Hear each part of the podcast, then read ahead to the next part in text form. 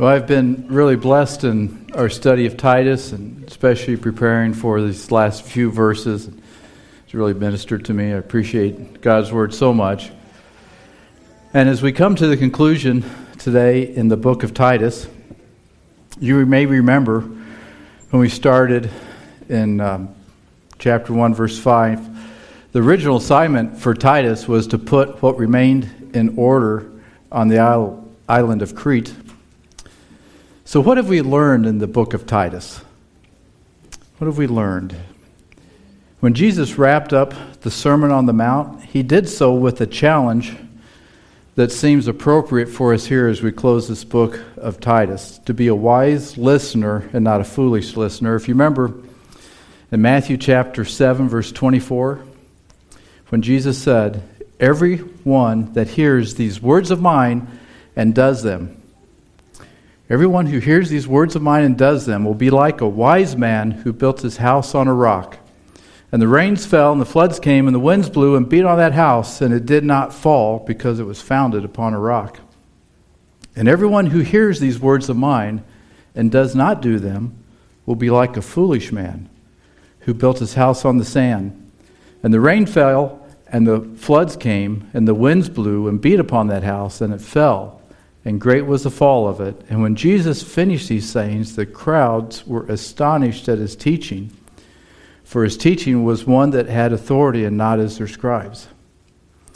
Are we astonished at the teaching in the Word of God, this book of Titus, what it has taught us? The words of God, are we astonished at them? And this wonderful book of Titus has given to us clear instruction on how to build our lives on the rock of God's word and to avoid foolishness. So let's start with the word of prayer. Heavenly Father, your word is so rich, it's so it is the bread of life. It is the words of God that instruct us. And come and meet with us.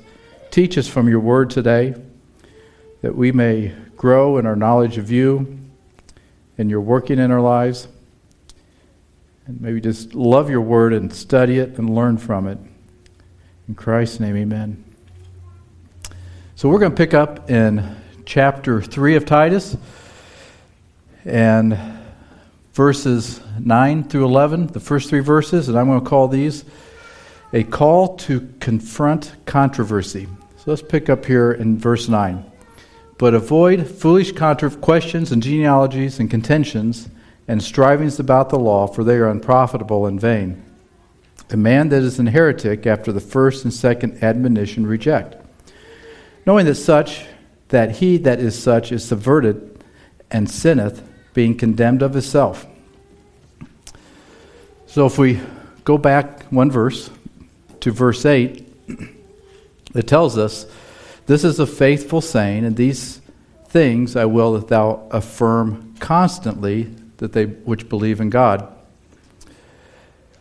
And these are wonderful things that Titus says to affirm.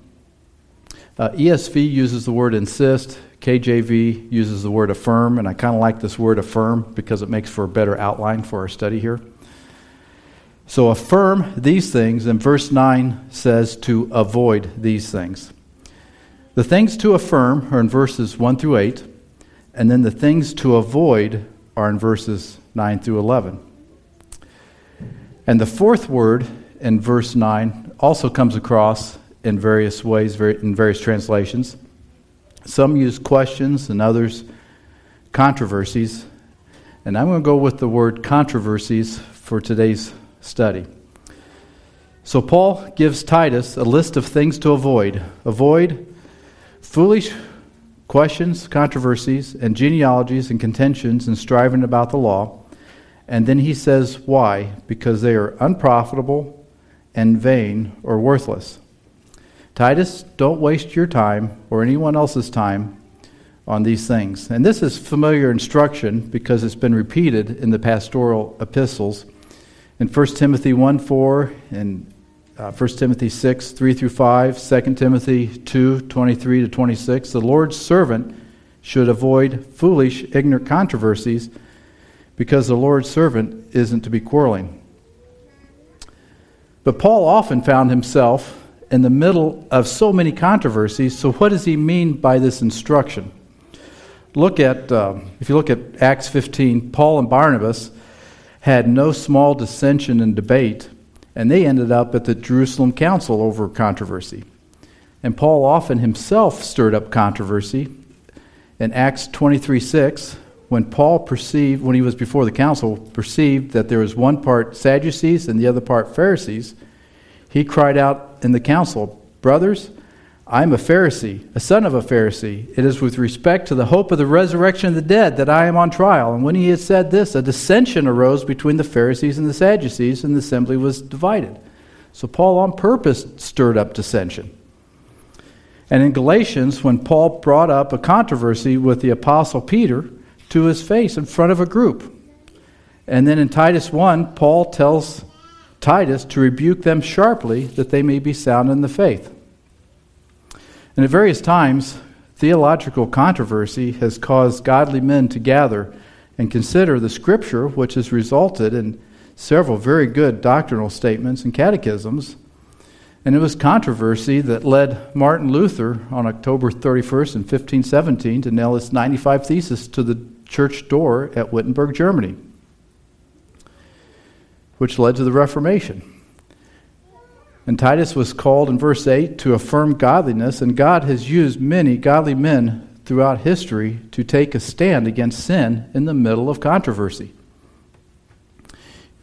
You probably remember the significant event in October 16th in the year 1555 in the city of Oxford, England, when Hugh Latimer and Nicholas Ridley were burned at the stake for believing and teaching the gospel of Jesus Christ under the reign of Queen Mary of England.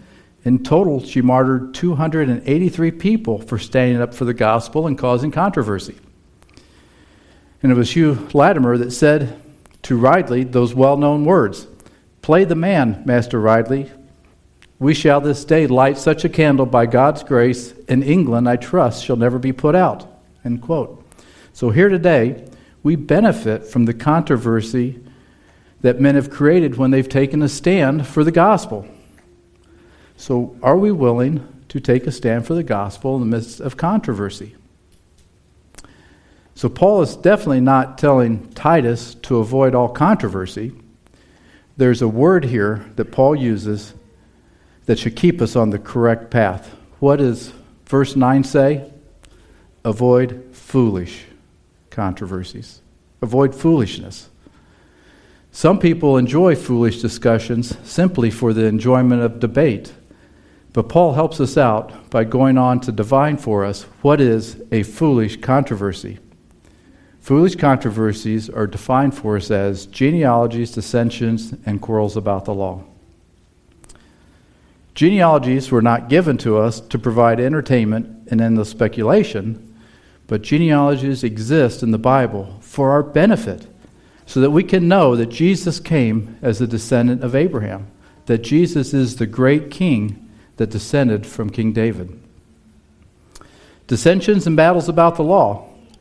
We go back to chapter 1, verse 10. There are many empty talkers and deceivers. They like to talk and talk, especially those of the circumcision party. Titus, make sure that you don't have itchy ears that want to hear the latest speculation. Avoid these foolish things.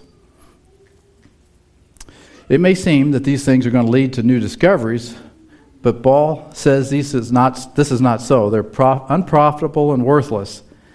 The inventiveness of these false teachers, along with the curiosity of naive listeners, may lead them to think they've discovered new things. But when people take the scripture and they start working it like a jigsaw puzzle and moving the pieces around and putting it together into their own meaning for their own satisfaction, then it becomes unprofitable and vain. It leads nowhere and it settles nothing. And then in verse 10 and 11, he tells us how to approach this situation. This kind of person should be confronted with an admonition towards reclamation. If these foolish things are to be avoided, then the person that stirs up division should be confronted. There are people who genuinely want to know the truth, but then there are people who stir up division. Again, various translations use different words. For the start of verse 10, KJV, a man that is an heretic, and then ESV is a person who stirs up division. In regards to the word heretic here in verse 10, this is a unique Greek word that only appears once in the scripture, right here. And commentators are pretty much agreed on this definition. And I'm going to give you what A.W. Tozer says about this word. This Greek word for heretic was different in English then than it is now. Currently, heretic in English means a false teacher. It is someone who does not teach the truth by selectively teaching and denying truth and builds a fabric of untruth. This is not the meaning here. The her- word heretic here means someone who is resentful, someone who has had his feelings hurt and gathers other malcontents around him. This person does not teach false doctrine. It is a person that is a divider and a troublemaker and also a critic. End quote. So we see that this person is to be confronted as a warning. The person that is not teachable but is committed to stirring up division, he is to be warned once and then twice with a view towards recovery. And we are warned to beware of the person that hardens his heart towards a gentle rebuke. He becomes self condemned by his own actions and attitudes. And when Paul left the church at Ephesus, there in Acts chapter 20, he did it with the same kind of admonition. He says to them, I've been teaching and preaching among you, and you know that my hands have ministered to my necessities and to those who are with me. And when Paul departed, does he say that everything's going to be all right? No, he doesn't. What did Paul warn the church there in Ephesus? Look at Acts 20, verse 29. I know that after my departure, fierce wolves will come in among you, not sparing the flock. And if um, from among their own selves will arise men speaking twisted things to draw away the disciples after them. Therefore, be alert, remembering that for three years I did not cease night or day to admonish everyone with tears. Titus, stay alert. Those in leadership, stay alert. Hold firm to the trustworthy word. Have a welcoming voice, but also have a warning voice. If after loving warnings he continues to harden his heart towards a gentle reproof and continues to show no sign of repentance and remains in his division, without the fear of God, he is self condemned by his own actions and attitude. For each of us, it's a great reminder that it's a dangerous thing to bring division or havoc into the church of God. And now we move on from warning to the positive. Look at verses 12 through 14, and I'm going to call this God's providence in the ordinary. So let's pick up here in verse 12. When I shall send Artemas unto thee, or Tychicus, be diligent to come unto me in Nicopolis, for I have determined there to winter. Bring Zenas the lawyer and Apollos on their journey diligently, that nothing be wanting unto them, and let us also learn to maintain good works for necessary uses, that they be not unfruitful. The God of our God is a God of ordinary events. And we come to the normal kind of sign off that we typically see at the end of one of Paul's books, where he writes things like, When I send, be diligent to come, for I have determined there to winter. Bring people on their journey. Let our people learn. Maintain good works. Be not unfruitful. Titus, I want you to come see me at Nicopolis. And since you're going to travel away from Crete, I will send Artemas and Tychicus to replace you. And in these verses, I'm reminded of God's providence in the little things of our lives. God's providence is described in, the, in our confession, the London Baptist Confession of 1689, as God, the good creator of all things, in his infinite power and wisdom, does uphold, direct, dispose, and govern all creatures and things, from the greatest even to the least, by his most wise and holy providence.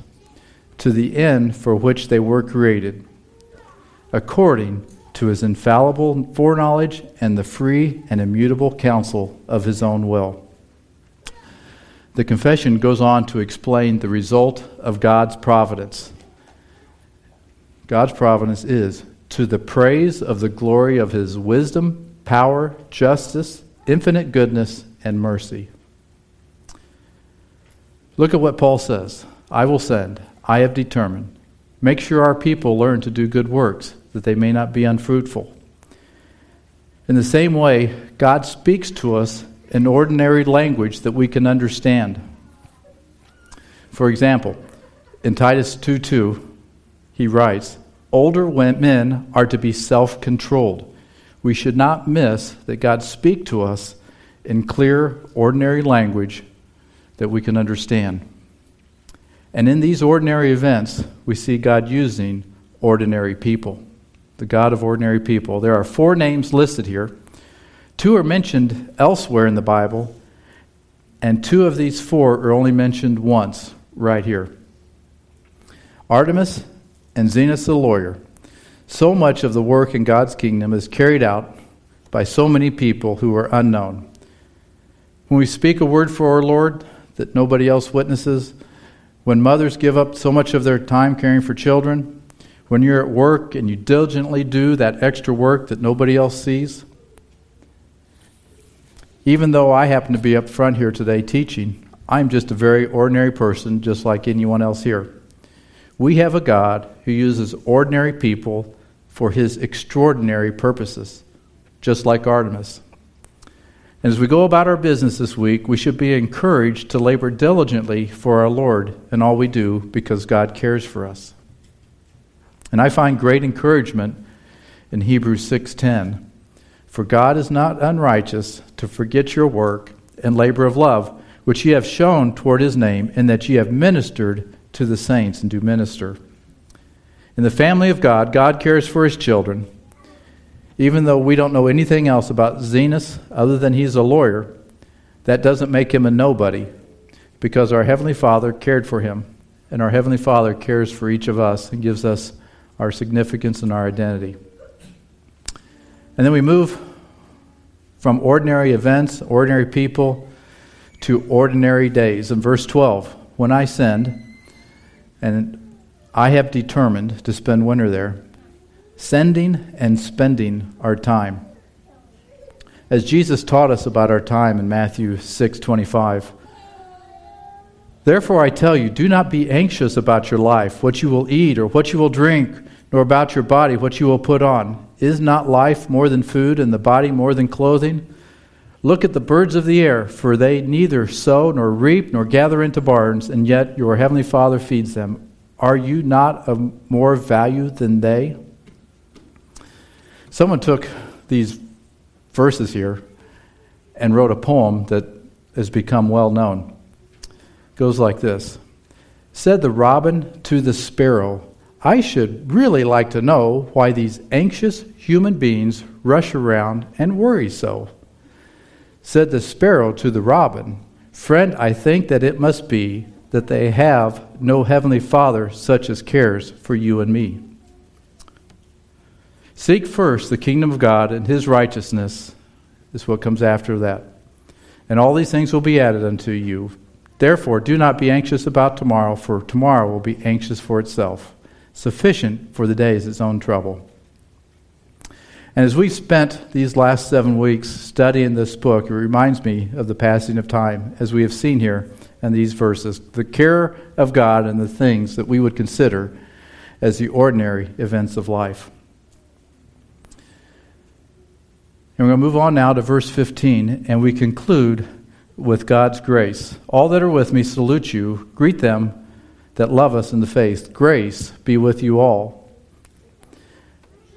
There's an old Anglican prayer that Alistair Begg often uses, and it goes like this Father, what we do not know, teach us. What we have not, give us. What we are not, kindly make us for your Son's sake. Now, I was captured in thought by this prayer as I was studying here in Titus. And there have been some very pointed and significant teaching in God's holy word throughout this book of Titus. What have we learned?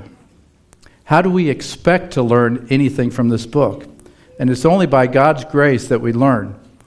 Verse 4 of chapter 1 started out with grace, and the book ends with grace. And as we're seeking to learn God throughout the Bible, God can only be understood by grace. The good news does not describe for us what we need to do to become acceptable to God. The good news is what God has done for us as sinners so that we can know Him. The free, undeserved love and favor of God, the source of all benefits that we receive from God. Romans 11:6. If it is by grace, then it is no longer on the basis of works. Otherwise, grace would no longer be grace. What does grace teach us? Grace teaches us in Genesis 3 that we are made in God's image. Through faith, we understand our Creator. 1 Corinthians 11:7 that we are the image and glory of God, but sin has caused us to reject the light of the gospel. And we have an enemy, 2 Corinthians 4 4, that tells us the God of this world has blinded the minds of unbelievers to keep them from seeing the light of the gospel of the glory of Christ, who is the image of God. In Colossians 3:10 tells us that we are to put on the new self and be renewed in the knowledge after the image of our creator. So how are we renewed in knowledge after the image of our creator? I think we need an example. We need an example here that we studied. So look back, Titus chapter 2 how does it start out? Titus chapter 2. What does it start with? Teach these things that are sound doctrine.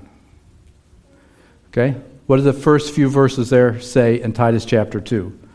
Older men are to be sober minded, dignified, self controlled, sound in faith, and love and steadfastness. Older women likewise to be reverent in behavior, not slanderers or slaves to much wine there to teach what is good, and so train the younger women to love their husbands and children, to be self controlled, pure, working at home, kind, submissive to their own husbands, that the word of God may not be reviled. Likewise, urge the younger men to be self controlled. Show yourselves in all respects to be a model of good works. In your teaching, show integrity, dignity, and sound speech that cannot be condemned, so that an opponent may be put to shame, having nothing evil to say about us. These words are sound doctrine from God. Do these words of God shine in our heart as the truth of God? If we see them shine, it's only by the grace of God. It is only by God's grace that we know these things written in this book are true. And it's the grace of God that teaches us of God's plan to save sinners. When the goodness of and kindness of God our Savior appeared, He saved us, not because of works done by us, but according to God's own mercy.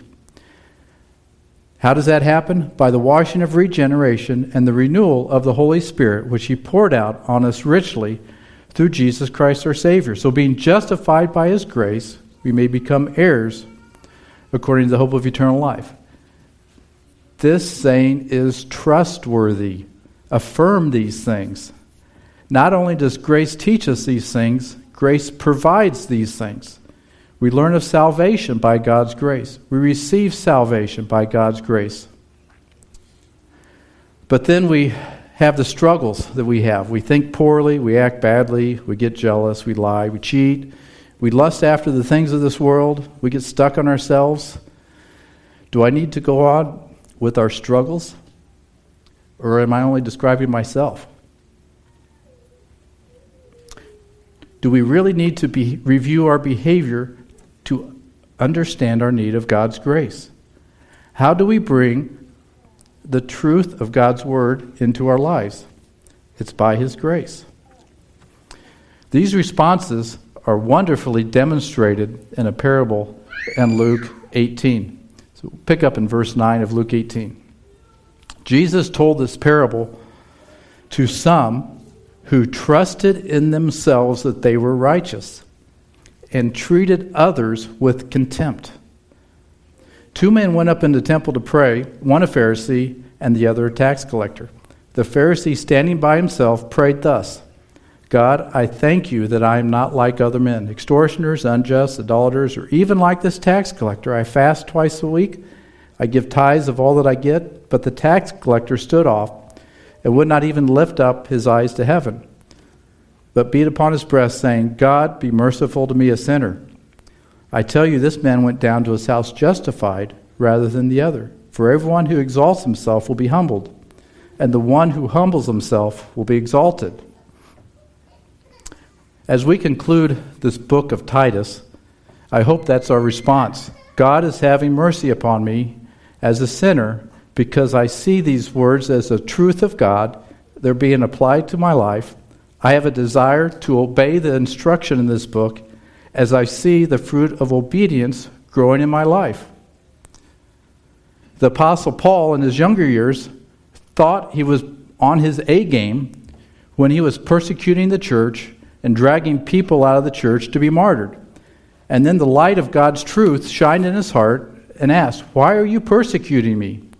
And revealed the truth of God's word. And he asked, Who are you, Lord? I am Jesus, who you're persecuting. These two men went up into the temple. One was tackling life by doing all the right religious things and was proud of his good works, and the other, by humility, had a humble request for God's grace. 2 Corinthians 4 6.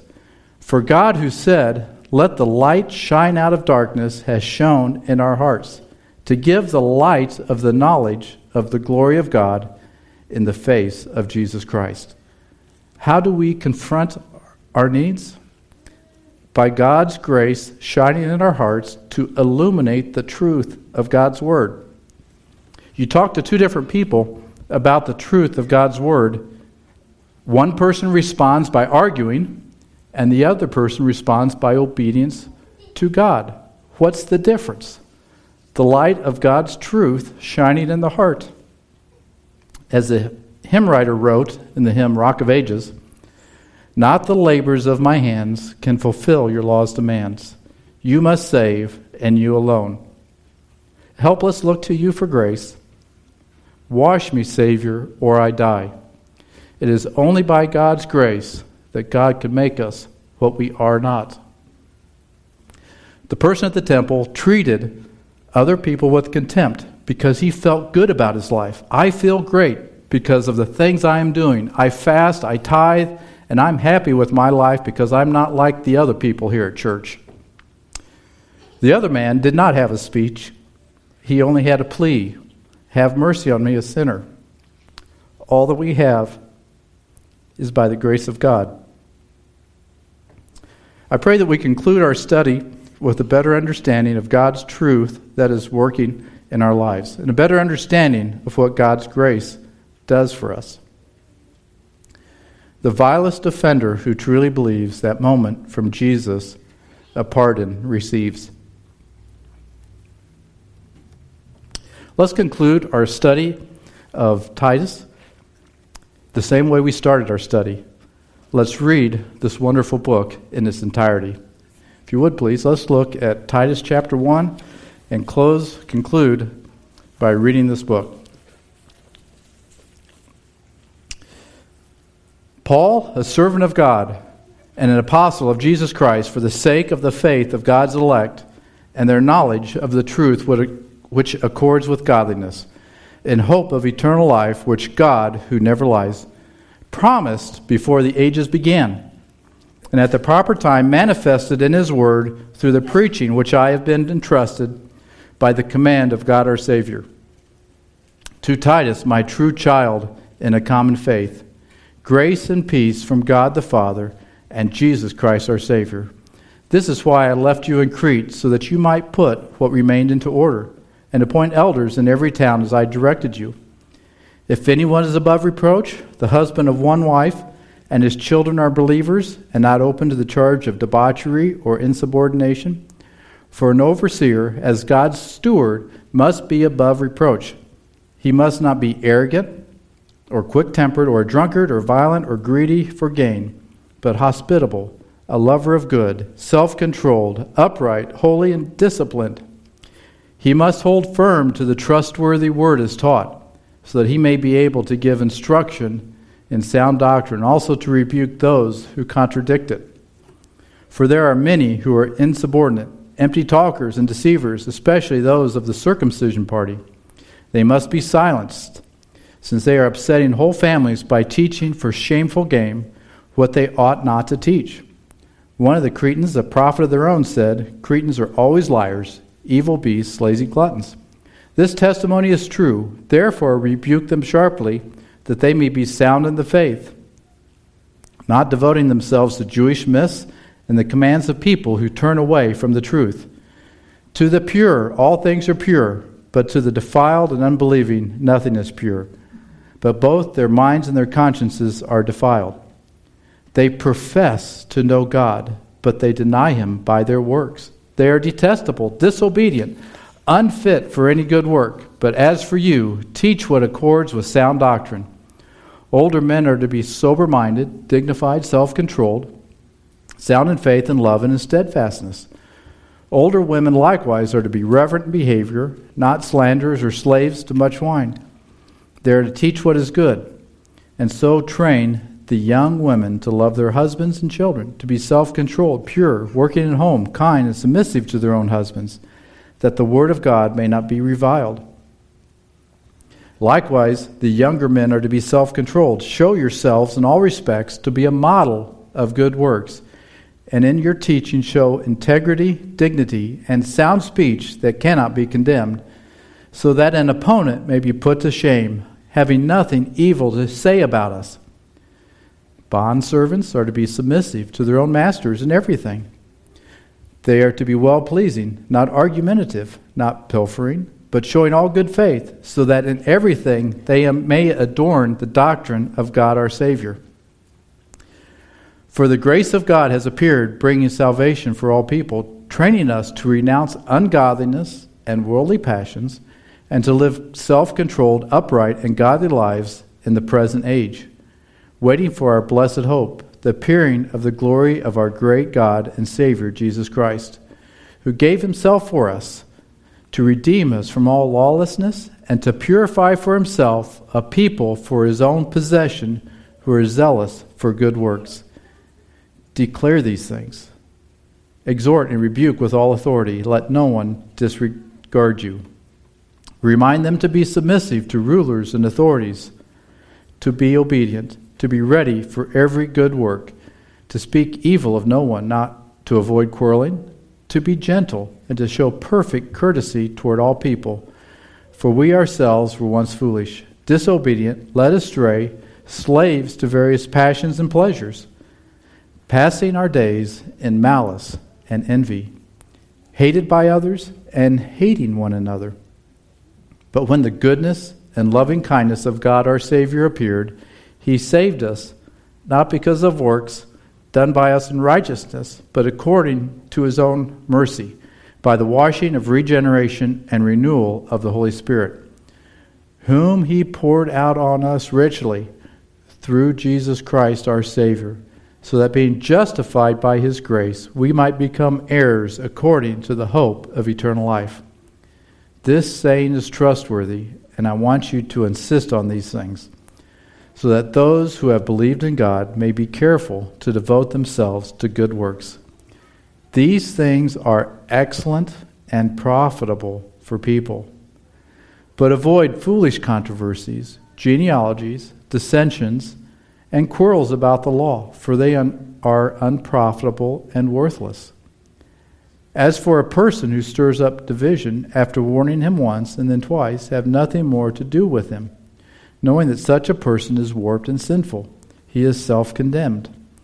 When I send Artemas and Tychicus to you, do your best to come to me at Nicopolis, for I have decided to spend the winter there. Do your best to speed Zenas the lawyer and Apollos on their way See that they lack nothing. And let our people learn to devote themselves to good works so as to help cases of urgent need and be not and not be unfruitful. All who are with me send greetings to you. greet those who love us in the faith. Grace be with you all. Grace be with you all. Let's close in prayer. Heavenly Father, thank you for your word.